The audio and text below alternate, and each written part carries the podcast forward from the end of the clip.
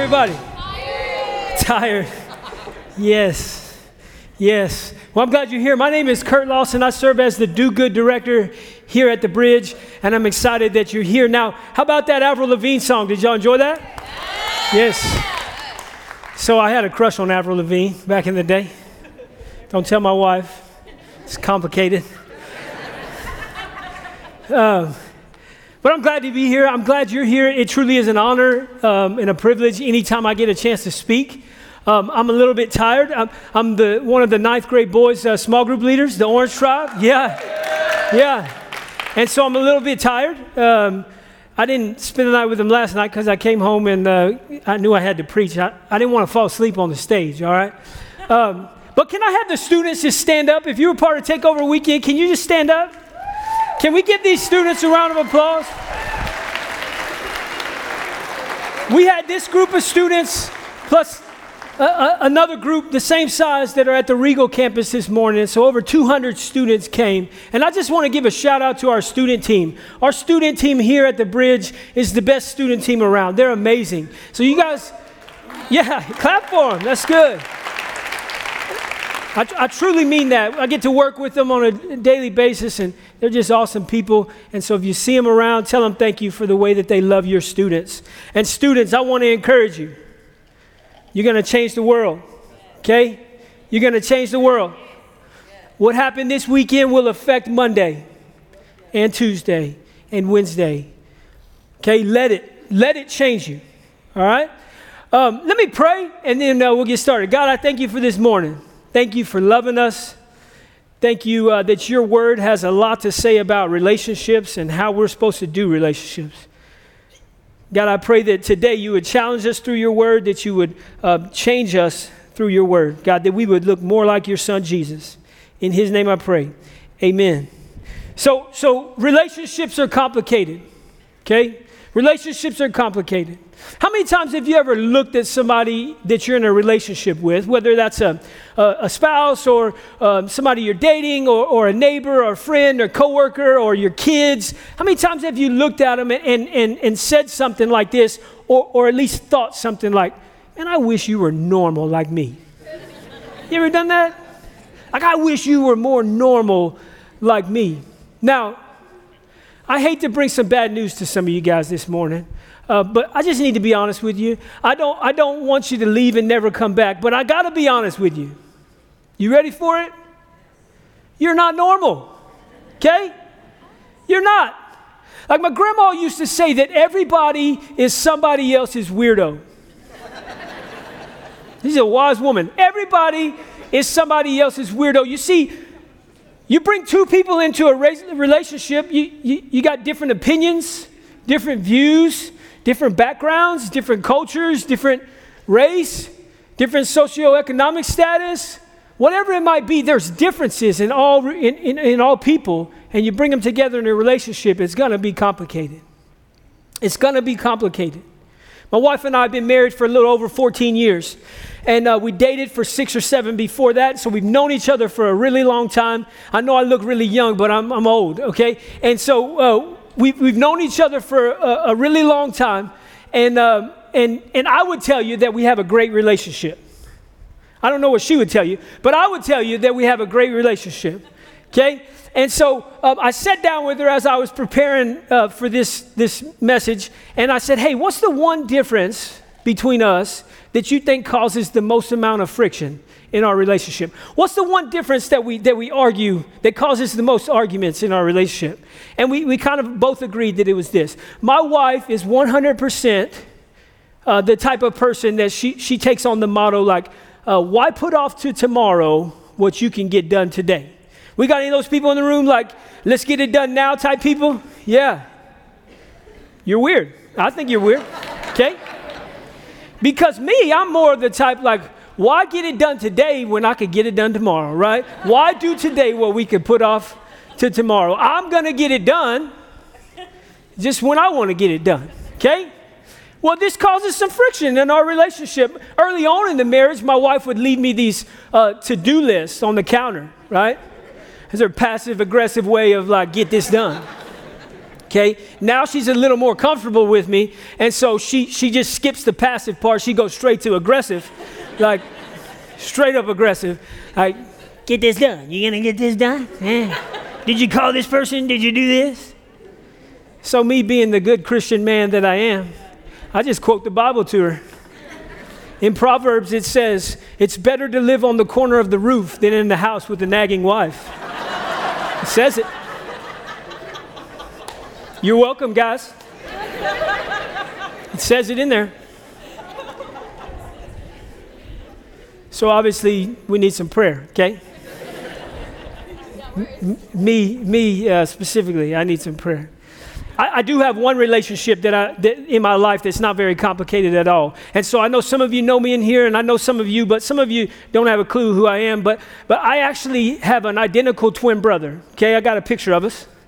Yeah, look at that. There wasn't I knew I was a lot cuter then, all right? That's Kirby. That's my brother on your left, okay? And then the handsome little fella there on the right is me, and then that's my older brother and my sweet mama up there.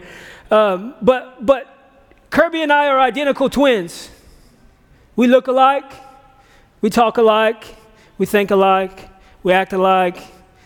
When we were young, we would fight all the time. We'd punch each other in the face. We'd get after it. But as adults, I can't tell you the last time that Kirby and I even disagreed on something. I can't tell you the last time we argued. I can't tell you the last time anything in our relationship was complicated. You know why? Because we're the same person. We're exactly alike. But the reality is, unless you have an identical twin, the reality is that's not how relationships are, because it's two different people that you're putting together in a relationship. Whatever relationship it is, you're different. And it makes it complicated. But I truly believe that God has a way that He desires that we do relationships. God has a way that He desires that we treat people. And so today I want to answer the question, how do we get along despite our differences? How do we get along? How do we do relationships well despite our differences? And to do that, we're going to unpack some of the letters that Paul wrote to the early Christians. Okay? Now, if you don't know who Paul is, Paul used to be Saul. He was a Jewish man. He was very educated, and it was his personal mission. He was on a mission to stop this movement of Jesus followers. Jesus had died, and he resurrected, and people had started to follow Jesus, and Paul didn't like that. The Jewish people didn't like that, okay? And so he was going to persecute. He was going around persecuting Christians. Well, he's on the road to do that one day, and Jesus himself appears to Paul.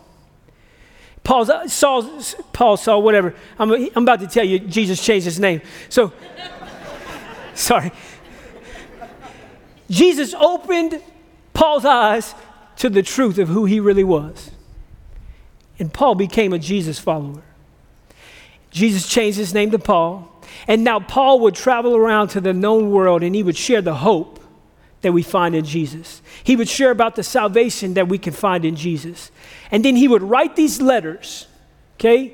That's what your New Testament, 2/3 of your New Testament in your Bible is made up of. These letters that Paul wrote to the believers in the cities and to us as followers of Christ. And so we're going to look at a couple of those because he says a lot about how we do relationships. So I want to look at them. We're going to start in the letter that Paul wrote to the Romans, to the Christians in Rome. Romans chapter 12, verse 3, it says this, "Because of the privilege and authority God has given me, I give each of you this warning." God sent Paul to give this message.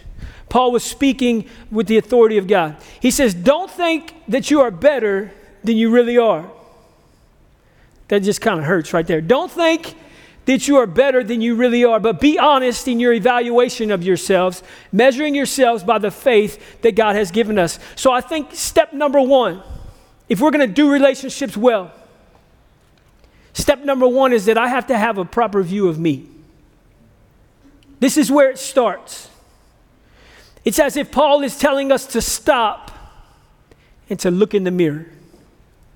To stop and look in the mirror and not have this elevated, this puffed up view of ourselves, but to take an honest evaluation of ourselves. To take an honest evaluation of ourselves. And I think what he's saying is that when you look in the mirror, here's the question that you need to answer. You need to answer the question, who am I? Who am I? Because your answer to that question will impact everything about you. It will impact how you live your daily life. It will impact how you relate to other people. He says on at the end of verse 3, he says, measuring ourselves by the faith that God has given us.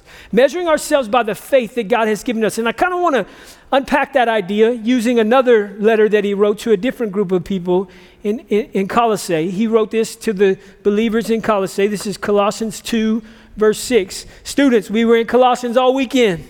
Sam was bringing the word to you. Same book, same letter.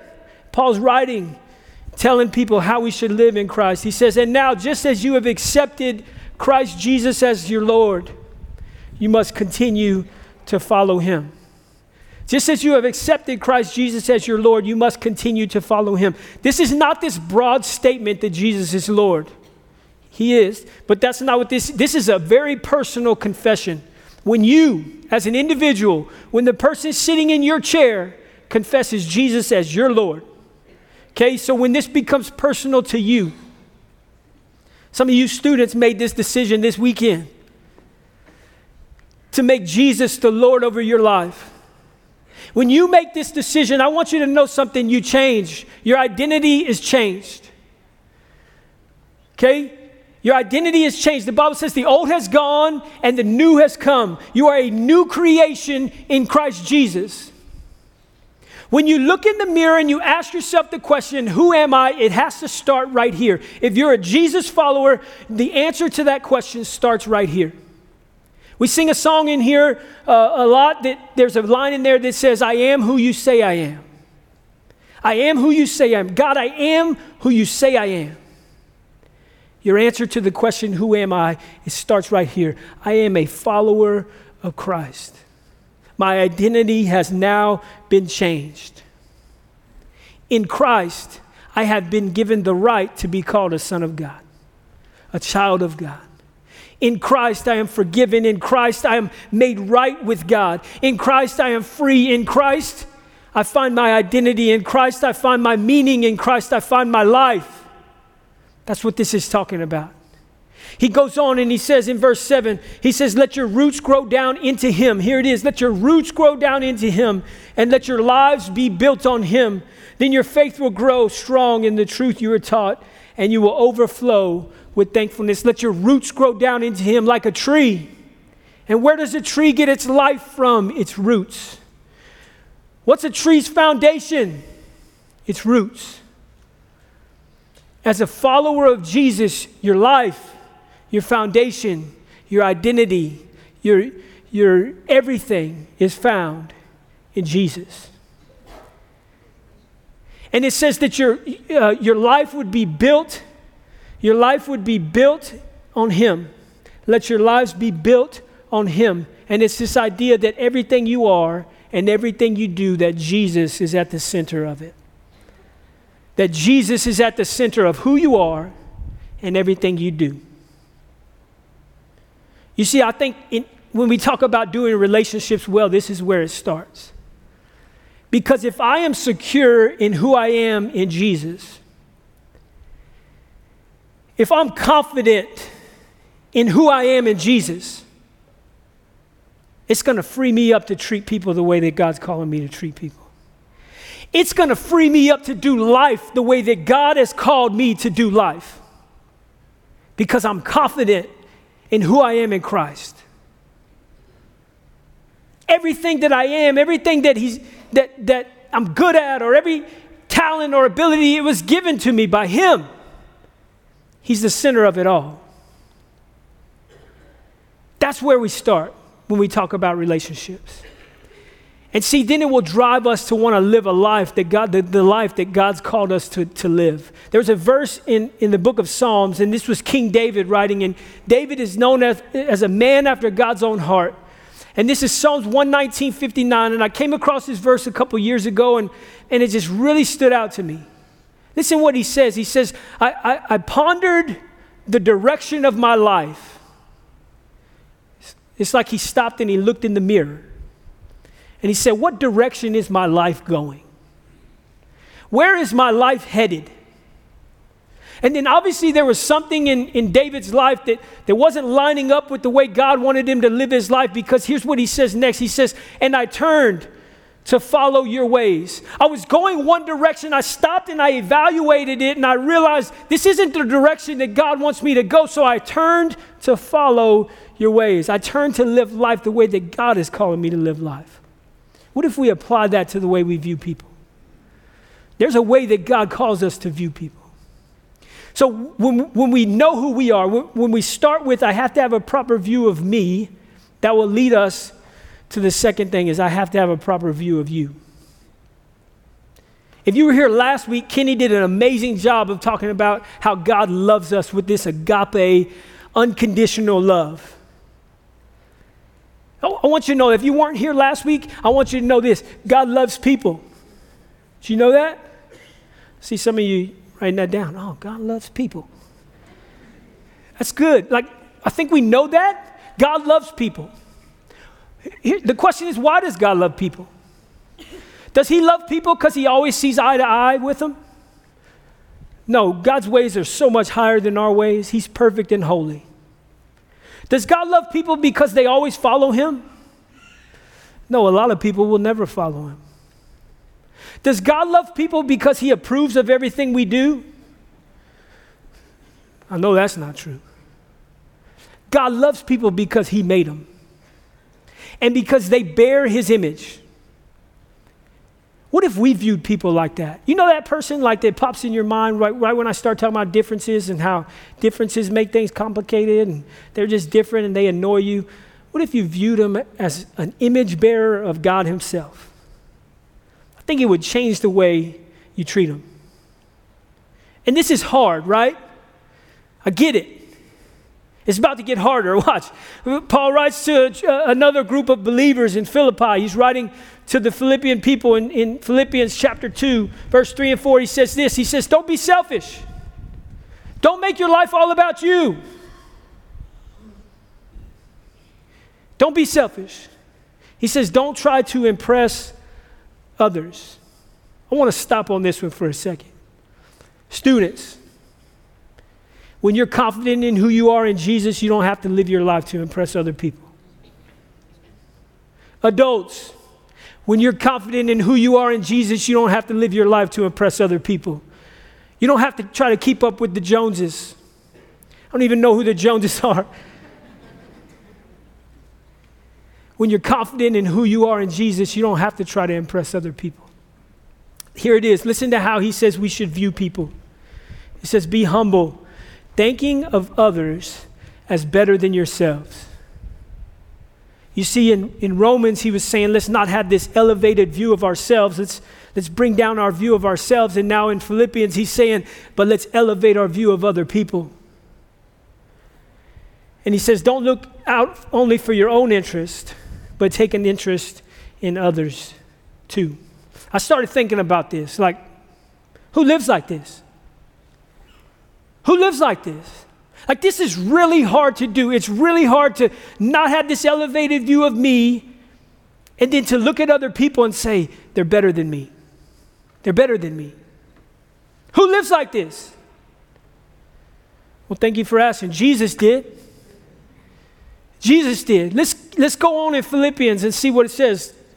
Verse 5 through 8. It says, you must have the same attitude as Christ Jesus had. Though he was God, he did not think of equality with God as something to cling to. In verse 7, instead, he gave up his divine privileges. He took the humble position of a slave, and he was born as a human being. And when he appeared in human form, he humbled himself in obedience to God and died a criminal's death on the cross. This is King Jesus. The King of Kings, the Lord of Lords. He steps down from his throne, and he puts on flesh, and he enters our world, and he humbly dies on a cross. This is Jesus, the same one that said, I came to this earth not to be served, but to serve, and to give my life as a ransom for many.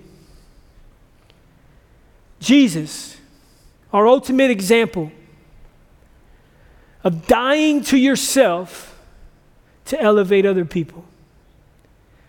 Dying to yourself. Jesus died so that we could have a relationship with God. Willingly went to the cross. Willingly laid down his life. Like Jesus stepped down from his throne, and I have trouble stepping off my high horse sometimes. My little pedestal sometimes, and viewing other people as better than myself. Let Jesus be our example. When we talk about how do we view others, let's view others the way Jesus did. This is how this could play out, right? Here's an example. Like, we all have a choice how we treat people, okay? And I think, like, with our words specifically, there's two ways that we can treat people. We can build people up, or we can tear people down. Okay, we can build people up, or we can tear people down. My wife and I, over the years, we've had a couple, like maybe two arguments, I don't know. Two last week, maybe, I don't know. But there's been a couple times over the years that she said something to me that really hurt. In the midst of an argument, she'll look at me and say, I feel like you don't even like anything about me. I feel like you don't even like anything about me. And it really hurts, like, because I love my wife. My wife's my favorite person on the planet. My wife is so much better than I am. If you know her, you would agree with me. She's so much better than me. I love so many things about her, but you know what I spend my time pointing out? The little things that bother me. So you know what she hears? She just hears the things that I don't like about her. We get to choose. Are we going to build people up? Are we going to point out the good in them? Are we going to encourage them with our words? Are we going to tear them down and point out every little thing that we don't like about them? That's how this can play out. You see, I have this proper view of me, who I am in Jesus. I'm confident in who I am. That leads me to be able to elevate other people. And then that will lead me to the next one, which is that I would have a proper view of us as a whole. I would have a proper view of us as a whole. Back in Romans chapter 12, Paul's writing, and he says this. He says, just as our bodies have many parts and each part has a special function, so it is with Christ's body. We are many parts of one body, and we all belong to each other. I want to tell you guys something. As Christ followers, if you're a follower of Jesus, we're not competing against each other. Like, you're not my competition. There's not this prize that me and you have to compete to try to earn. It says we're on the same team. We're part of the same body. We're on the same team. Instead of competing against each other, we should compete with each other. And we're competing to make God's name known on this earth. That's our goal. And we're doing it together as a team. And we only do this if we have a proper view of ourselves and a proper view of each other. Then we come together as a team. And you see, Paul is writing this to the believers in Rome. Well, the believers in Corinth, he writes something similar. And you know why I think? It's because they had a hard time getting along just like we did. So he's writing it to everybody. And he says something similar. He says this, the human body has many parts, but the many parts make up one whole body. So it is with the body of Christ, the same thing, right? And then we skip to 18, and he says this.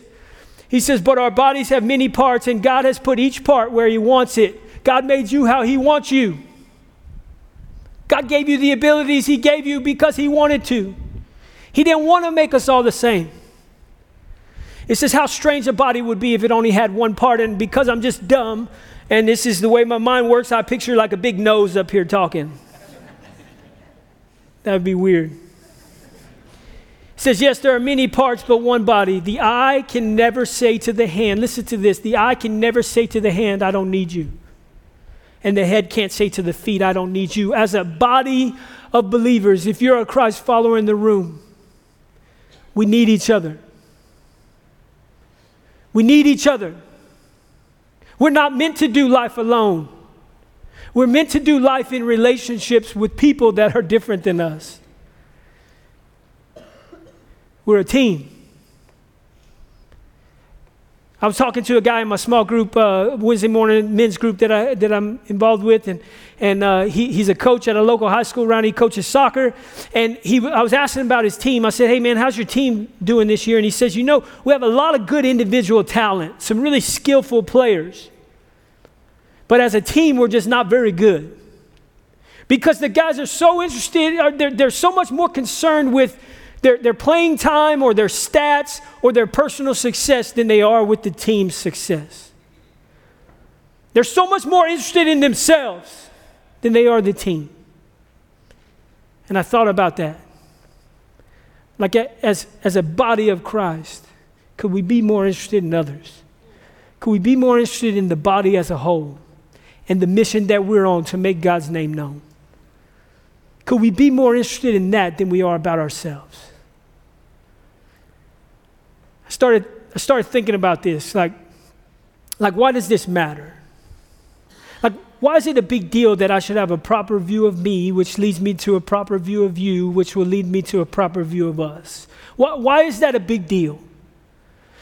And there were several reasons that I came up with, several ideas, like why it's important, but one just kept popping out in my mind.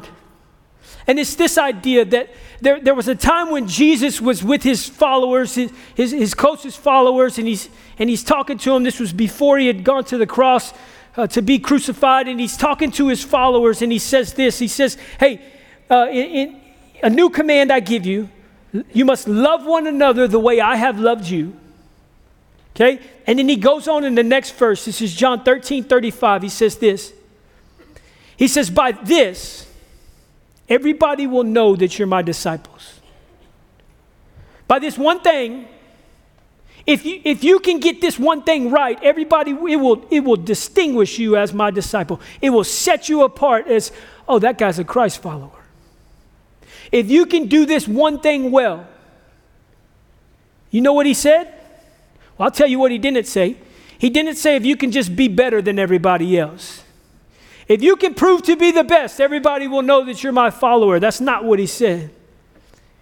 He didn't say if you always get everything right, if you always do everything the way you're supposed to do things, that will prove to everyone that you're my follower. That's not what he said. You know what he said? He said, here's what will set you apart. If you get this right, everybody will know that you're one of my followers by the way you love each other. That's why this is important. Because this is what we as Christians are supposed to be good at. This is what we're supposed to be known for.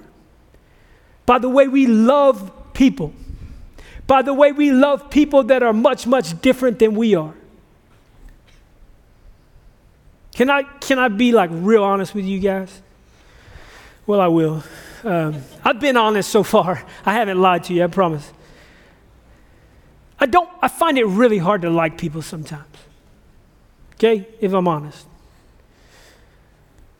They hired me at the bridge too, so I might get fired tomorrow after admitting this, but I find it hard to love people sometimes. People annoy me. I don't think I'm alone in here. People annoy me. We went to Disney. Have you ever been to Disney? We went to Disney, my family, my wife, me and my wife and my two kids. We went to Disney back in October. We took them out of school for a week. It was awesome. We spent 4 different days at 4 different parks. We walked 20,000 miles. We ate bad food all week. It was great, man. It was a great vacation. It was fun. It was a lot of fun. And so we went to this, one night we went to the Mickey's Not So Scary Halloween party. It was in October, and so I know when some of you see that picture, you're like, man, look at that castle. It's the most magical place on earth. It's so awesome. Disney. But you know what I see when I see that picture? All those people. Yeah, man. We spent 4 days waiting in so many lines. You can't get enough fast passes at that place. I saw so many kids in strollers where I'm like, dude, you are way too old to be in that stroller. Like if you're old enough to carry on a conversation with me, get up out of that stroller and start walking. But that kind of stuff just annoyed me, right? Like I had a great time. I did. It was a great family vacation and I enjoyed it, but I found myself just being annoyed by people. I like to watch people. I like to just sit back and observe. I don't know why. Maybe it's because it makes me feel better about myself. I mean, like, I know I'm weird, but look at that guy. He's jacked up. I made sure and pointed down the middle so none of you guys would get offended. Like, it's hard. People are difficult. But we're called to love people. We're called to have a proper view of us. Be confident in who we are in Jesus. And that will free you up to love people the way he's called you to love people. In the book of Revelation, there's this vision that John gets of heaven. And I want you to hear this. Revelation 7, verse 9 through 10. It says, "After this, I saw a vast crowd, too great to count." Do you read that? I saw a vast crowd. Thanks a lot, Disney. Saw a vast crowd, too great to count. I just hope I start loving people by then. Like, I mean, honestly, you're going to be bumping elbows with people. There might be some strollers there. I don't know. Everybody who confesses Jesus as their Savior will be there. It's going to be a great crowd. Too vast to count. You know what we're going to be doing? Here's what we're going to be doing. Standing in front of the throne and before the Lamb. Sorry, let me go back to the other part. It says, too great to count, from every nation, every tribe, every people, every language. Can I add a couple in there? Every political view. Some of you just took that one tough. You're like, I liked it up until that part. People that are far different than you. Any difference, they're all going to be there. Anybody who has trusted in Jesus as Savior. And here's what we're going to be doing. Standing in front of the throne and before the Lamb. And they were clothed with white robes, and they held palm branches in their hands. And they were shouting with a great roar, "Salvation comes from our God who sits on the throne and from the Lamb." Do you think when we are doing that, do you think when we're standing before Jesus, worshiping him, do you think our differences are going to matter? I don't. Why don't we live like they don't matter now? They're not going to matter then. They shouldn't matter now. This is hard to get right. This is so hard. I had so much trouble putting together this talk because it's hard for me. But here's where I think it starts. And here's a practical way you can leave and do something. Maybe just go home and take a look in the mirror. And start with the question, who am I? And if you've made Jesus Lord of your life, the answer is, I'm who you say I am, God. I'm confident in that. And then pray, God, help me to view people the way you view them. Help me to love them the way you love them. Let me pray. God, I just thank you for this morning.